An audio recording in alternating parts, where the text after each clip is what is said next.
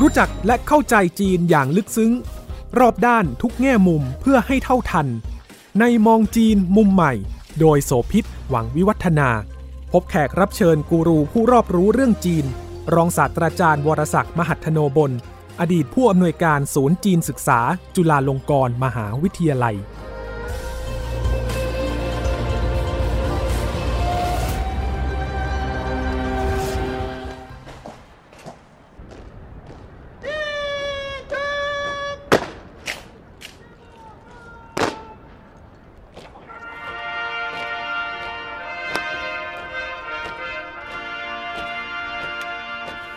วันที่ 1ตุลาคมของทุกปีนะคะตรงกับวันชาติจีนค่ะ เป็นวันที่เหมาเจ๋อตงได้ประกาศก่อตั้ง สาธารณรัฐประชาชนจีน ซึ่งก็มีการปกครองโดยระบอบสังคมนิยม แล้วก็ถือเป็นวันเริ่มต้นที่ทำให้จีนได้มีพัฒนาการอย่างต่อเนื่องมาจนถึงปัจจุบันนะคะ และกลายเป็นชาติมหาอำนาจของโลกค่ะ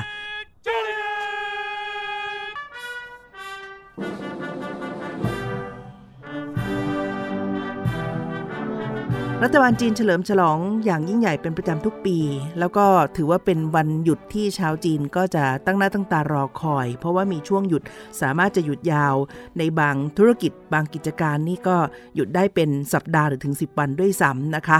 นอกเหนือจากการใช้เวลาเพื่อที่จะอยู่กับครอบครัวไปท่องเที่ยวทำกิจกรรมอื่นๆ ในช่วงวันหยุดยาวแล้ว ในเชิงของทางการเมืองและพัฒนาการการเปลี่ยนแปลงของประเทศก็เป็นช่วงเวลาที่น่าสนใจมากทีเดียวค่ะคุณผู้ฟัง เพื่อจะไปติดตามดูประวัติศาสตร์จีนนะคะว่ากว่าจะมาเป็นสาธารณรัฐประชาชนจีนในปัจจุบันนี้เนี่ยมันมีจังหวะเวลาที่ผ่านร้อนผ่านหนาวมายังไง และก็มาถึงยุคนี้เนี่ยเป็นยุคของผู้นำรุ่นที่ 5 แล้วนะคะ มีความเปลี่ยนแปลงหลายอย่างค่ะ ก่อนที่จะเป็นระบอบสังคมนิยม อย่างเช่นในปัจจุบันนะคะ จีนก็มีการปกครองในช่วงที่เป็นประชาธิปไตย สั้นๆ และก่อนหน้านั้นก็เป็นยุคของราชวงศ์นะคะที่มีการปกครองในรูปแบบของกษัตริย์จักรวรรดิมาอย่างต่อเนื่องยาวนาน ถ้าไล่เรียงลำดับของพัฒนาการการก่อเกิดขึ้นมาเป็นประเทศจีนนะคะ หลังจากที่มีการปกครองในระบอบราชวงศ์เนี่ย ดรสุญญเซนนะก็เป็นผู้นำในการโค่นล้มราชวงศ์ล้มจักรวรรดิแล้วก็ตั้งสาธารณรัฐจีนขึ้นมาพร้อมกับพรรคก๊กมินตั๋งก่อนนะคะในปี 1912 หลังจากที่มีการปฏิบัติการการปฏิวัติสิ้นให้ที่ปี 1911 ค่ะ แต่ว่าพอต่อมาเมื่อเจียงไคเชกขึ้นมาเป็นผู้นำของสาธารณรัฐจีนกับก๊กมินตั๋งแล้ว ก็มีการทำสงครามกลางเมือง แย่งชิงอำนาจกันกับพรรคคอมมิวนิสต์ ในตอนนั้นเกิดสงครามกับญี่ปุ่นด้วยนะคะ จนกลายเป็นส่วนหนึ่งของสงครามโลกครั้งที่สองพอญี่ปุ่นแพ้สงครามโลกครั้งที่สองปี 1945 นะคะต่อมาฝั่งของเจียงไคเชกกับเหมาเจ๋อตงนะคะก็กลับมาทำสงครามกลางเมืองเพื่อแย่งชิงอำนาจกันระหว่างขั้ว ของก๊กมินตั๋งกับขั้วของพรรคคอมมิวนิสต์อีกครั้งหนึ่งค่ะ เกิดการนองเลือดแล้วก็เสียเลือดเสียเนื้ออย่างมากมาย แล้วก็จนท้ายที่สุดเนี่ยพรรคคอมมิวนิสต์ภายใต้การนำของเหมาเนี่ยได้รับชัยชนะ ก็ทำให้เจียงไคเชกเนี่ยพร้อมกับทางกลุ่มของทางการเมืองนะคะต้องหนีลี้ภัยไปสถาปนา อยู่ที่เกาะไต้หวันแล้วก็ตั้งสาธารณรัฐจีน หรือว่าไต้หวันขึ้นมาใหม่ที่นั่นนะคะ มองจีนมุมใหม่วันนี้จะขอโฟกัสไปที่ประเทศจีน ในการปกครองตั้งแต่ที่มีการสถาปนาขึ้นมานะคะ จะทำให้คุณผู้ฟังได้รู้จักจีน ผ่านการติดตามวิเคราะห์ผู้นำในแต่ละรุ่นค่ะ เหมือนหรือต่างกันอย่างไร ต่างนี้แน่นอนไม่ต้องสงสัย เพราะว่าในรุ่นแรกยุคบุกเบิกประเทศนั้น ก็เป็นไปด้วยความยากลำบากจากประเทศด้อยพัฒนา จากประเทศที่ล้าหลัง แล้วก็ผู้คนมีความเป็นอยู่ที่ยากจนข้นแขนเนี่ยนะคะ มาถึงวันนี้ถือว่าเป็นชาติชั้นนำของโลก แล้วก็มีหลายอย่างที่น่าสนใจและอาจจะเติบโตแซงหน้าอีกหลาย ๆ ประเทศแล้วด้วยเช่นเดียวกันค่ะอาจารย์บรศักดิ์มหัทนบุญที่ปรึกษาศูนย์จีนศึกษา จุฬาลงกรณ์มหาวิทยาลัยจะคุยกับเราเรื่องนี้ สวัสดีครับ เป็นร้อยปีนะที่จีนก่อตั้งขึ้นมา ก็มีช่วงเวลาที่สำคัญที่เปลี่ยนผ่านหลายอย่าง แต่น่าสนใจคือถ้าจะรู้จักและเข้าใจจีนได้เนี่ยก็ต้องมองผ่านตัวตนของผู้นำในแต่ละรุ่นแต่ละยุครวมทั้งวิสัยทัศน์หรือว่าวิธีการของเขาที่ใช้ในการทั้งรวมประเทศบริหารประเทศแล้วก็ปกครองด้วย อยากให้อาจารย์เล่าย้อนหลังไปในช่วงตั้งแต่ที่เกิดประเทศจีนขึ้นมาค่ะ ประเทศจีนของคุณโสภิตนี้ก็คือ สาธารณรัฐประชาชนจีน พอพูดถึงเรื่องของผู้นำจีนเนี่ยในยุคปัจจุบันนะครับ ในกรณีของจีนเนี่ยตั้งแต่ยุคโบราณกาลมาจนถึงปัจจุบันนี้ เราจะสังเกตได้ว่าจีนนั้นไม่เคยมีผู้นำที่ผ่านการเลือกตั้งแบบโลกเสรีประชาธิปไตยนะครับ ในอดีตนั้นเข้าใจได้ เพราะว่ามันเป็นระบอบจักรพรรดิคนที่เป็นผู้นำนั้นก็คือเป็นจักรพรรดิก็อย่างที่คุณโสภิตได้พูดไปว่ามันมีช่วงสั้น ๆ ช่วงหนึ่งนะครับ ที่มีประชาธิปไตยหลัง คศ 1911 นะครับ แต่ก็เป็นช่วงซึ่งแม้จะมีบรรยากาศประชาธิปไตยก็จริง แต่ไม่ได้นำการเมืองจีนไปสู่ระบอบของการเลือกตั้งแบบเสรีประชาธิปไตยครับ มีบ้างเหมือนกันแต่ว่าก็ไม่ได้แบบเป็นอย่างที่เราเห็นในทุกวันนี้ แต่พอตั้งแต่ปี 1949 เรื่อยมาเนี่ยคือการก่อตั้งสาธารณรัฐประชาชนจีนนั้นนะครับ จีนก็มีผู้นำมาแล้วหลายคน อันที่จริงเนี่ยการแบ่งรุ่นผู้นำของจีน แต่แรกเริ่มเขายังไม่ได้มีการแบ่งกันนะครับ แต่คนที่ทำให้มีการแบ่งรุ่นผู้นำจีนในยุคปัจจุบันเนี่ยก็คือเติ้งเสี่ยวผิงเขาเป็นผู้นำรุ่นที่สองแล้วอยู่มาวันหนึ่งเติ้งเสี่ยวผิงก็พูดขึ้นมาว่า ถ้าเปรียบตัวของเหมาเจ๋อตงเป็นผู้นำรุ่นที่หนึ่งตัวเขารุ่นที่สองสองรุ่นที่ผ่านมาจีนมีพัฒนาการอย่างไรบ้าง และจากนี้ไปก็มีผู้นำรุ่นต่อๆไป ตอนที่เติ้งพูดอย่างนี้ขึ้นมาเพื่อเปรียบเทียบให้คนจีนเนี่ยได้เข้าใจในเรื่องของผู้นำ แต่ละคนนะครับ ก็คงไม่ได้มีเจตนาว่าจะให้มีการแบ่งรุ่นของผู้นำแต่หลังจากนั้นก็เข้าใจว่าพรรคคอมมิวนิสต์จีนเนี่ยก็คิดเห็นว่าการแบ่งรุ่นผู้นำนี่มันก็ดีเพราะมันทำให้จดจำได้ง่ายว่ารุ่นของใครรุ่นของใครนะครับ ตั้งแต่นั้นมาเนี่ยการแบ่งรุ่นผู้นำก็เลยเกิดขึ้นมาจนถึงปัจจุบันนี้ ก็ขอเริ่มจากเหมาเจ๋อตงก่อนเขาเริ่มเป็นผู้นำนะฮะปกครองประเทศจีนในฐานะผู้นำสูงสุดเนี่ยตั้งแต่ปี 1949 เรื่อยมา จนกระทั่งเขาเสียชีวิตไปในปี 1976 ถ้าการเป็นผู้นำของเหมาเจ๋อตงเนี่ยจะทำให้คนจีนคิดถึงอะไร คือหมายถึงว่านโยบายของเขาคืออะไร จุดเด่นของนโยบายนะครับเออมันก็มีเรื่องที่ทั้งมองในเชิงบวกก็ได้ เชิงลบก็ได้ แล้วก็มีหลายนโยบายที่เป็นอย่างนั้นก็เพราะว่าเราต้องเข้าใจว่าในยุคของเหมาเนี่ยจีนเพิ่งเป็นสังคมนิยมใหม่ ๆ เพราะฉะนั้นนโยบายการพัฒนาประเทศอะไรก็แล้วแต่เนี่ย มันก็เหมือนกับการลองผิดลองถูก ถ้าลองผิดก็แย่หน่อยก็คือ จีนก็จะตกอยู่ในภาวะที่ยุ่งยาก บางครั้งก็มีวิกฤตทางการเมืองขึ้นมา แต่ถ้าลองถูกจีนก็จะก้าวไปอย่างค่อนข้างราบรื่น ซึ่งในยุคของเหมามันก็เป็นอย่างนั้น แต่ว่าชาวจีนเนี่ยพอเห็นเหมามีฐานะอย่างนั้นนะครับก็ต้องตั้งคำถามว่าเออในยุคของเหมาเนี่ยถ้าพูดถึงผลงานที่โดดเด่นนั้นคืออะไร แล้วชาวจีนเขาก็จะมีคำพูดอยู่ประโยคหนึ่งนะครับว่า ไม่มีเหมาเจ๋อตงก็ไม่มีจีนใหม่สำหรับในพื้นที่ชนบทนะคะ หรือแม้กระทั่งในเมืองในบางแห่งก็จะมีภาพของเหมาเจ๋อตงเนี่ย เป็นที่สักการะบูชาหรือให้ความเคารพนับถือประจำอยู่ทุกบ้านไปค่ะใช่ครับบางบ้านนี้หรือ บางคนนะครับ ยกย่องเป็นเสมือนประดุจเทพเจ้าเลยก็มี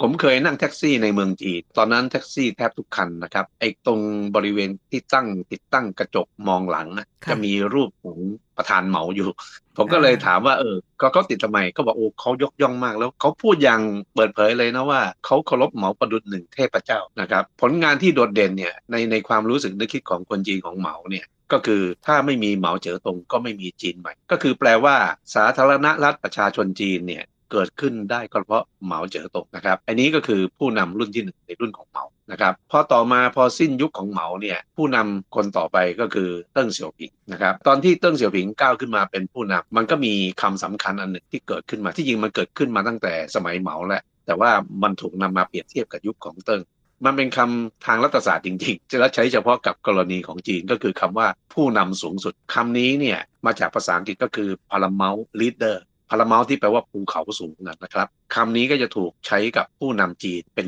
ระยะระยะนะครับว่าใครเป็นผู้นำสูงสุดอะไรอย่างไร แต่เติ้งเนี่ยมีฐานะอย่างนั้นจริงๆอทีนี้พอมาพูดถึงยุคของเติ้ง ถามว่าเติ้งนั้นมี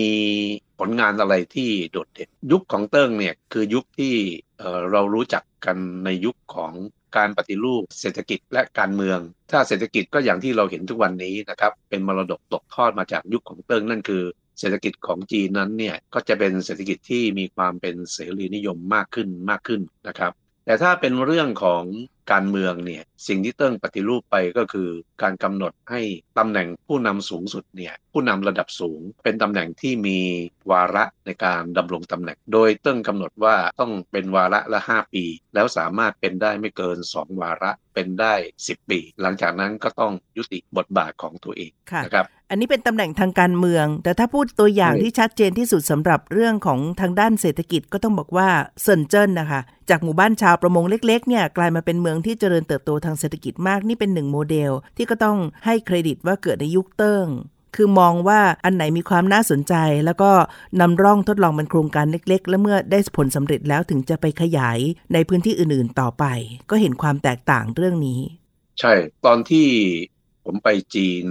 ครั้งแรกเนี่ยในปี 1989 นะครับ ก็ได้มีโอกาสเห็นเมืองเซินเจิ้นผมก็รู้สึกพอถูนะ คือเขาพยายามสร้างเมืองแล้วก็ตอนนั้นเนี่ย เรานึกภาพไม่ออกเลยว่าเอ้ยทำไมจีนต้องโหมมากขนาดนั้น แล้วหน้าตาของตึกรามบ้านช่องเนี่ย คือพยายามทำให้มันทันสมัยนะครับ แต่ก็มีรูปแบบที่เฉยเฉยแต่ผมนึกไม่ถึงว่าหลังจากนั้นอีก 10 ปีต่อมาเนี่ยปรากฏว่าซนเจิ้นเนี่ยโอ้โหมันอลังการงานสร้างมากคือเจริญ แล้วก็เดี๋ยวนี้ก็เป็นศูนย์ ศูนย์กลางทั้งการเงินที่มันจะแข่งกับฮ่องกงนะครับแล้วจะเป็นยังเป็นศูนย์กลางของเศรษฐกิจดิจิทัลด้วยในปัจจุบันนี้ อาจารย์เล่าเมื่อกี้บอกว่ารู้สึกโหดหูโหดหูในความหมายไหนคะที่อาจารย์เห็นภาพเมื่อปีนั้น ครับคือเขาสร้างเมืองเนี่ยผมไม่แน่ใจว่าเขาจะทำได้สำเร็จ เพราะว่าอย่างรูปแบบเอ่อตึกรามบ้านช่องที่เขาพยายามทำให้มันทันสมัยอะมองไปใกล้ ๆ หรือสัมผัสนะ เช่นกรอบหน้าต่างหรือการติดกระจกบานเกล็ดอะไรพวกนี้เนี่ยเออไม่มีคุณภาพเลย และสองรูปแบบของสถาปัตยกรรมก็แบบเชยมากๆนะครับ เห็นได้ว่าสักแต่ว่าออกแบบไป แล้วก็ไม่ไม่คิดถึงฟังก์ชันหรือการใช้งานของรูปแบบของตึกอะไรอย่างนี้ แต่ว่าปัจจุบันนี้ตึกแบบนั้นเราไม่เห็นแล้วนะ เพราะหลังจากที่เซินเจิ้นเจริญก้าวหน้าขึ้นมาเนี่ยเขาก็ลงทุนใหม่ก็คือไอ้ทุบตึกที่ว่านั้นทิ้งไป แล้วก็สร้างตึกใหม่ที่ ดูแล้วโอโออาโอโถและทันสมัยขึ้นใช่ใช่ในหลาย ๆ ด้านของเมืองซันเจิ้นเนี่ย เจริญก้าวหน้ากว่ากรุงเทพของเราด้วยซ้ำไปนะครับอ๋อใช่ใช่แล้วก็ตัวอย่างอีกอันนึงก็คือการพัฒนาของเซี่ยงไฮ้นะคะสองฝั่งแม่น้ำหวงผู่เนี่ยเป็นภาพที่ชัดเจนว่าจีนพยายามจะก้าวกระโดดจากเมืองที่ล้าหลังเนี่ยเข้ามาสู่เมืองที่พัฒนาเต็มรูปแบบแล้วก็ล้ำหน้ามาก ในโมเดลของการทดลอง ทดลองนำร่อง แล้วก็เป็นพื้นที่เซี่ยงไฮ้ที่ถูกวางยุทธศาสตร์ว่าเปิดไปสู่ นานาชาติ และจะพยายามไม่เป็นศูนย์กลางของการเงินโลกด้วยเช่นเดียวกัน ค่ะ อันนี้นี่คือตัวอย่างที่อาจารย์บอกว่าเติ้งเปิด 2 ด้าน คือเศรษฐกิจก็ยืดหยุ่นมากขึ้น การเมืองก็ยังวางแนวทางที่เป็นหลักปฏิบัติ ซึ่งใช้มาอีกหลายรุ่น จนกระทั่งจะมาเปลี่ยนแปลงในรอบของรุ่นสีจิ้นผิงเนี่ยนะคะ แล้วยังไงต่อคะอาจารย์ อีกเรื่องหนึ่งของเติ้งก็คือนโยบายเปิดประเทศ คือในยุคของเหมาเนี่ยก็เป็นยุคที่จีนไม่ได้เปิดประเทศนะเพียงแต่อาจจะมีการสถาปนาความสัมพันธ์ทางการทูตกับมิตรประเทศบางประเทศนะครับแต่จีนก็ไม่ได้เปิดประเทศแบบกว้างขวาง เช่น สมมติว่าคุณโสภิตจะไปเที่ยวประเทศจีนในยุคของเหมานะฮะคุณโสภิตก็สามารถไปได้ แต่ไปได้บางพื้นที่บางพื้นที่เขาก็ไม่ได้ให้คุณโสภิตสามารถเดินทางได้อย่างอิสระ คือไม่เหมือนทุกวันนี้ แต่พอมาในยุคของเติ้งเนี่ยพอเปิดประเทศปั๊บมันมันหมายถึงอย่างนั้นจริง อันนี้ก็ถือว่าเป็นผลงานในยุคของเติ้งซึ่งตรงนี้ต้องขอเปรียบเทียบด้วยค่ะว่า ในแต่ละยุคเนี่ยมีปัจจัยสภาพแวดล้อมและสังคมที่แตกต่างกัน ยุคเริ่มแรกเนี่ยความเป็นอันหนึ่งอันเดียวกับชนชั้นกรรมาชน กรรมาชีพ แรงงานเนี่ยเข้มข้น เพราะว่าเหมาก็ยากลำบาก แล้วก็มีประสบการณ์ชีวิตที่อยู่ในไร่นายากจนข้นแขน เรื่องของการแบ่งปันถูกปลูกฝังอย่างมาก แล้วก็มีความใกล้ชิดผู้คน ก็เรียกว่าเป็นผู้นำในท่ามกลางความยากจนและยากลำบากมาก่อนพอเติ้งก็เริ่มสบายขึ้นมานิดหนึ่ง อันนี้มันก็จะมีผลต่อวิธีคิดและการวางยุทธศาสตร์การบริหารประเทศด้วยใช่ไหมอาจารย์ ใช่ครับ เพราะว่า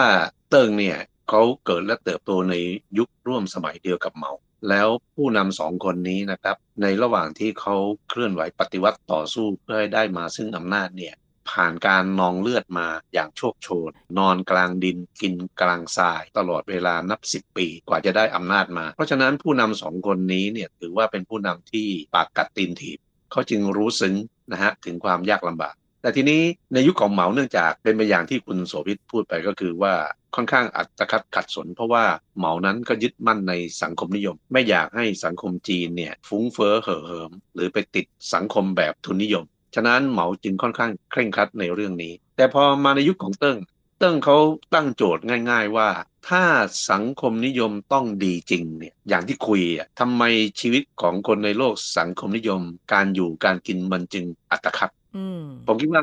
นี่เป็นโจทย์ที่สำคัญของเติ้งนะถ้ามันดีกว่าทุนนิยมจริงเนี่ย คนในโลกสังคมนิยมจะต้องแสดงให้โลกทุนนิยมเห็นว่าอยู่ดีกินดีจริง ๆ ไม่ไม่ใช่แบบ เวลาจะบริโภคเนื้อสัตว์ได้ได้โควต้าปันส่วนเดือนละครึ่งกิโลกรัมเอออย่างนี้มันไม่ไม่เรียกว่าดีกว่าโลกทุนนิยมนะครับ แล้วปรากฏว่าเติ้งก็ทำได้สำเร็จ เมื่อกี้นี้ผมก็ได้บอกไปว่าเติ้งเนี่ยเป็นผู้นำที่ริเริ่มในเรื่องของการแบ่งรุ่นผู้นำพอเอามาถึงนโยบายปฏิรูปการเมืองที่ให้ผู้นำจีนเนี่ยมีวาระในการดำรงตำแหน่งเนี่ยในแง่นี้มันเลยทำให้การแบ่งรุ่นผู้นำจีนมันก็เกิดตามมา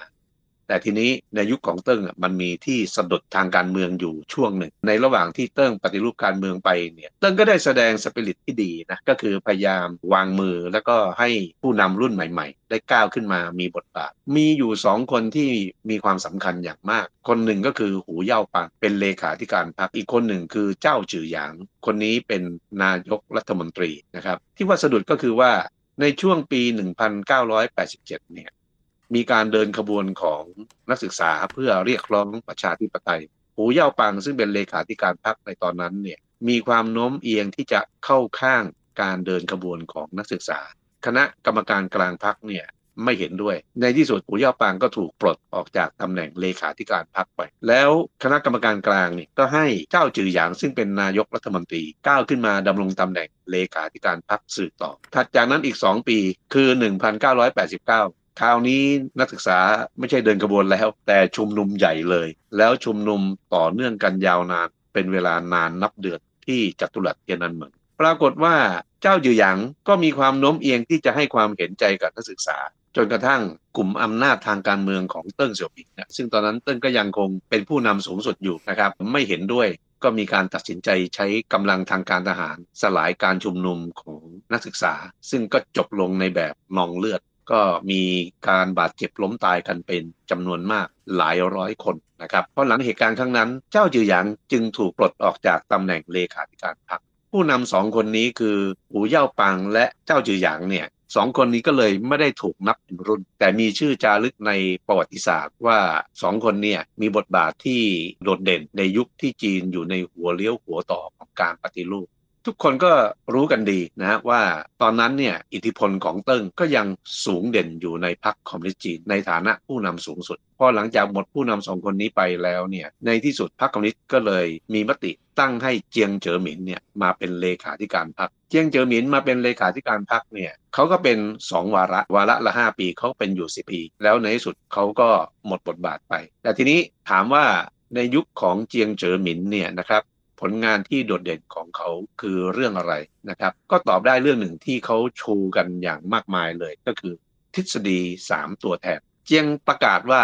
นับจากนี้ไปเนี่ยพรรคคอมมิวนิสต์จีนเนี่ยจะเป็นตัวแทนให้กับสังคมจีนใน 3 ด้านด้วยกันหนึ่งเป็นตัวแทนพลังการผลิตที่ก้าวหน้า อันนี้หมายถึงบันมิติทางเศรษฐกิจ นับจากนี้ไปเนี่ยการพัฒนาเศรษฐกิจของจีนนั้นจะพึ่งพาวิทยาศาสตร์และเทคโนโลยีมากขึ้น จนถึงปัจจุบันนี้มันก็มีคำอีกคำหนึ่งแถมเข้ามาก็คือเรื่องของนวัตกรรม แต่เวลานั้นเนี่ยในยุคของเจียงเนี่ยคำว่าในนวัตกรรมนี้ยังไม่ได้ถูกใช้นะครับตัวแทนด้านที่สองก็คือ เป็นตัวแทนวัฒนธรรมที่ก้าวหน้า ภายใต้การนำของพรรคคอมมิวนิสต์จีนเนี่ยต่อไปนี้คนจีนจะต้องมีวัฒนธรรมที่ก้าวหน้า ไม่ใช่วัฒนธรรมอะไรแบบที่มักจะถูกชาวโลกตำหนิอยู่เรื่อย อย่างเช่น การถมน้ำลายลดพื้น การใช้ห้องน้ำสาธารณะ แล้วก็ไม่ไม่ชำระนะครับ ซึ่งถือว่าเป็นวัฒนธรรมที่แย่วัฒนธรรมที่ก้าวหน้าเนี่ยก็คือหมายว่าจะต้องไม่มีวัฒนธรรมที่แย่ๆอย่างนั้นอยู่ตัวแทนที่สามก็คือเป็นตัวแทนผลประโยชน์ของประชาชน เจียงก็ก้าวลงจากอำนาจครบวาระนะครับ ก็ไม่ได้ไปยื้ออะไรต่อ คุณกำลังฟัง มองจีนมุมใหม่ ทางไทย PBS Podcast คนที่มาเป็นผู้นำต่อจากเจียงเฉิหมินก็คือหูจินเทาหูจินเทาก็เหมือนกับเจียงเฉิหมิน นั่นก็คือว่าอยู่ในตำแหน่งผู้นำสองวาระไม่เกิน 10 ปี แล้วก็ก้าวลงมา ทีนี้ถามว่าในยุคของหูจินเทาเนี่ยผลงานที่โดดเด่นนั้นคืออะไร เขาก็ชูนะ ว่าให้เป็นหลักคิดแล้วก็ถูกบรรจุคำคำนี้ลงในธรรมนูญของพรรคนั่นคือการนำพาประเทศจีนเนี่ยด้วยการพัฒนาอย่างเป็นวิทยาศาสตร์ในยุคของหูจินเทาเนี่ยการเมืองจีนในบริบทของสังคมโลกเนี่ยก็ก้าวไปอย่างเรียบๆเออหลังจากนั้นก็คือมาถึงยุคที่เรากำลังจะคุยกันอยู่นี่คือยุคของสีจิ้นผิง สิ่งแรกเลยนะครับที่สีจิ้นผิงประกาศเป็นนโยบายในยุค สมัยของเขาก็คือเรื่องของ China Dream หรือความฝันของประเทศจีนสีจิ้นผิงวางไว้เป็น 2 ระยะ ระยะทีหนึ่1 ก็คือเนื่องในโอกาสครบรอบ 100 ปีของพรรคคอมมิวนิสต์จีนนะครับซึ่งก็ครบไปแล้วเมื่อปีที่แล้วคือในปี 2021 แล้วเขาก็เฉลิมฉลองกันพอสมควรเออ100ปีของพรรคคอมมิวนิสต์จีนเนี่ยก็คือจีนนั้นจะบรรลุไปสู่สังคมอยู่ดีกินดี เช่นเมื่อตอนต้นปีนี้นะครับสีจิ้นผิงเขาก็ประกาศเลยว่าตอนนี้คนจนในประเทศจีนเนี่ยเหลือน้อยเต็มทีเข้าสู่สังคมอยู่ดีกินดี ความฝันของประเทศจีนในระยะที่ 2 ก็คือในปี 2049 คืออีก 27 ปีข้างหน้า เป็นการเฉลิมฉลองครบวาระ 100 ปีการก่อตั้งสาธารณรัฐประชาชนจีนสีจิ้นผิงนั้นเขาประกาศเลยว่าพอถึงปี 2049 เนี่ยจีนจะบรรลุสู่การเป็น ประเทศที่พัฒนาแล้ว ถ้าอันนี้จีนทำได้สำเร็จนะครับ ก็เป็นเรื่องที่น่ายินดี อีกอันหนึ่งก็คือสีจิ้นผิงประกาศว่าพอถึงปี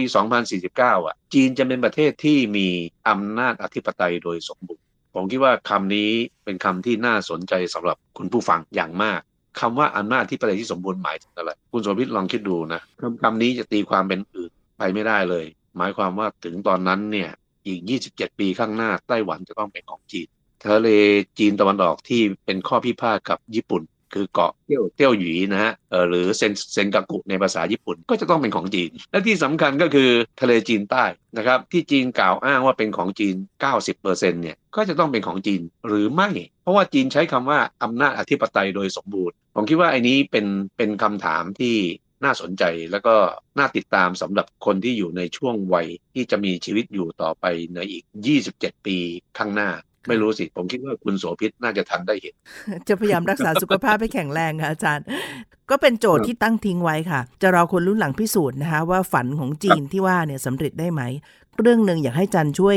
วิเคราะห์ให้ฟัง สิ่งที่ทำให้จีนมาปรากฏตัวในวันนี้ได้ ตัวเหตุผลสำคัญตัวหนึ่งก็คือเรื่องของความต่อเนื่องในแต่ละรุ่นแต่ละยุคไหมคะอาจารย์ นโยบายหลายอย่างสืบทอดตั้งแต่รุ่นแรกรุ่น 2 แล้วก็ถูกส่งต่อมาต่อต่อต่อมาจนกระทั่งหนึ่งปัจจุบัน มันไม่ขาดตอนเหตุผลที่มันต่อเนื่อง เพราะว่าผู้นำรุ่นที่ 3 และ 4 คือเจียงเจ๋อหมินและหูจินเทา เขาอยู่ในวาระ 2 วาระก็คือ 10 ปี แล้วก็ก้าวลงจากตำแหน่ง มันก็สอดคล้องกับเจตนารมณ์ของเติ้งเสี่ยวผิงเติ้งเนี่ยเป็นคนที่วางนโยบายนี้ขึ้นมา โดยเติ้งให้เหตุผลว่าเนื่องจากในยุคของเหมาไม่มีวาระในการดำรงตำแหน่งใช่ไหมมันก็มีความล่อแหลมที่จะนำไปสู่ปัญหาทางการเมืองได้ เหมาเนี่ย เขาเป็นผู้นำจนกระทั่งวันที่เขาเสียชีวิตเนี่ยคืออายุ 82 83 ตอนที่เขาอายุ 81 82 เนี่ยเหมาเจ๋อตรงยังออกคำสั่งอยู่นะ แล้วเขียนคำสั่งเป็นลายมือ แย่ยิ่งกว่าเด็กอนุบาลเสียอีกถ้าผู้นำอยู่ในภาวะที่สติสัมปชัญญะเป็นอย่างนั้น แล้วยังเป็นผู้นำและมีอำนาจอยู่เนี่ย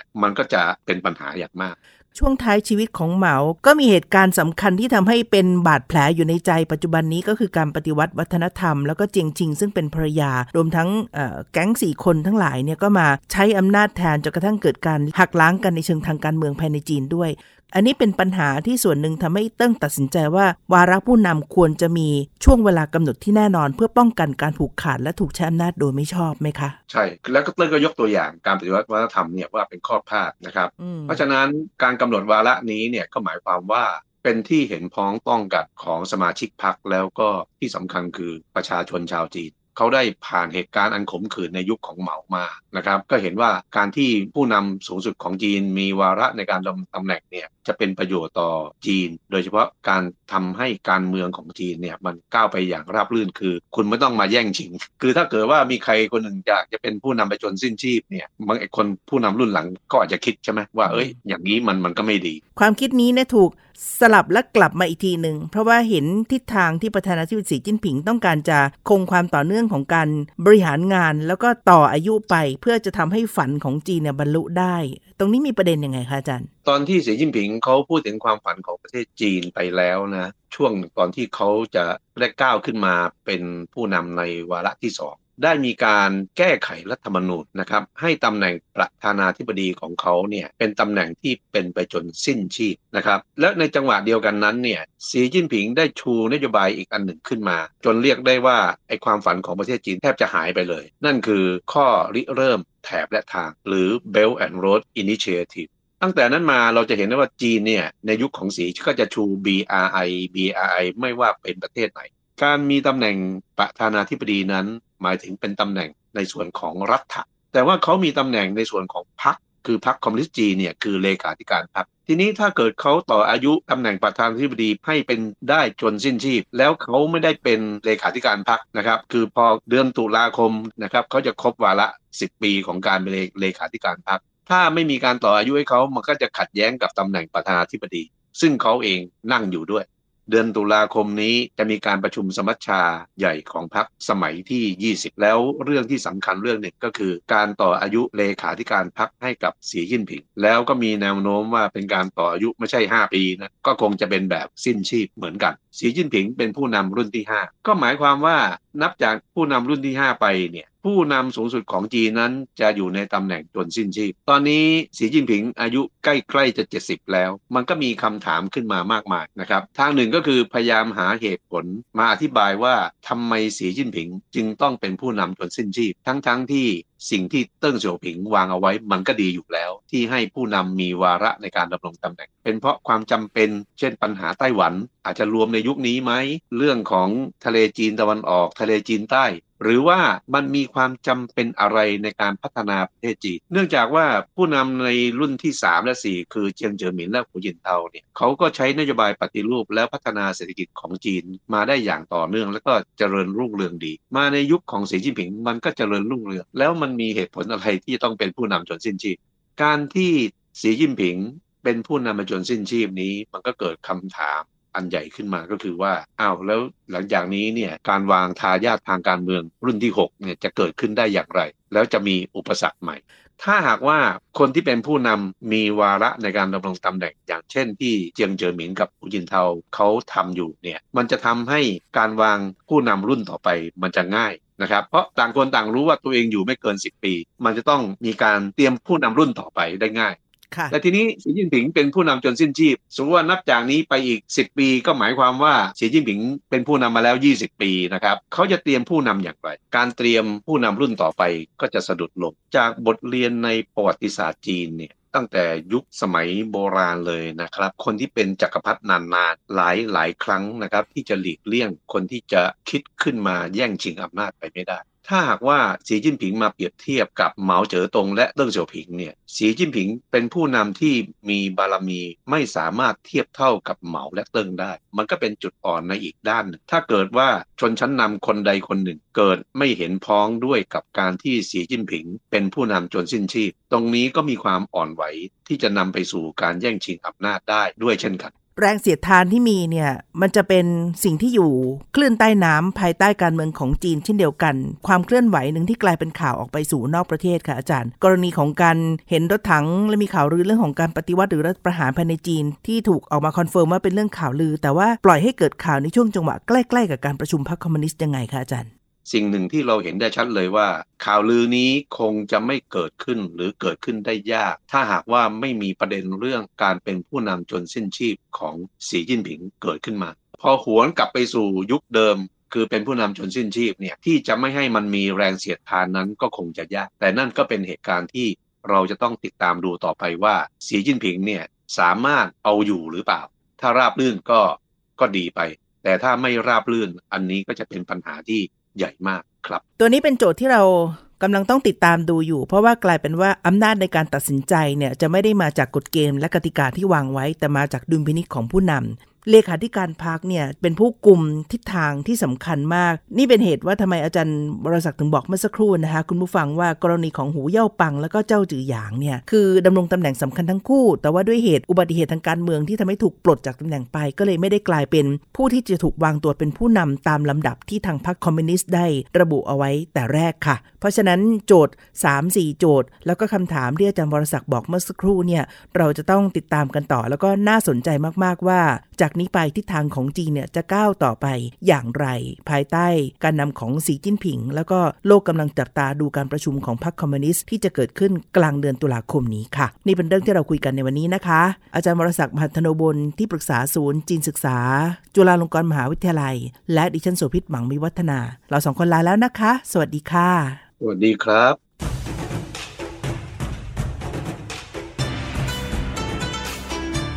ติดตามฟังรายการ มองจีนมุมใหม่